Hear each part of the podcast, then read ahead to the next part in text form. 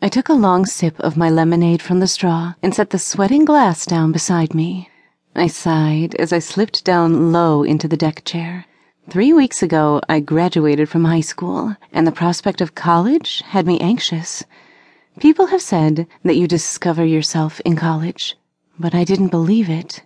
Here, by the pool, in the blazing heat of the California sun, I just felt my youth slipping away. How could going to college change something it was already responsible for? On the outside, my life was going well. I'd graduated with honors and received full scholarship to university in the fall.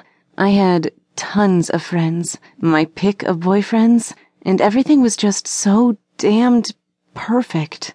It was just too perfect, and it was so unsatisfying.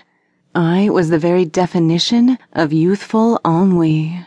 My whole life up to that point had been centered on getting into a good college.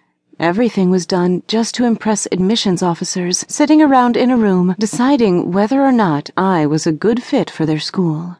My love life was as equally disappointing as my academic one. I dated boys throughout high school, and I had fun, but it never felt right. The boys I dated were just that boys. It was as simple as that. I hadn't really done anything that I wanted to do. I had always been the good girl. I did my best to get good grades, do community service, and participate in sports. I dated the boys, who my friends thought I should date. All of it felt fake, though. It wasn't who I thought I was, or what I wanted. I didn't even know what I wanted, except I didn't want what I had.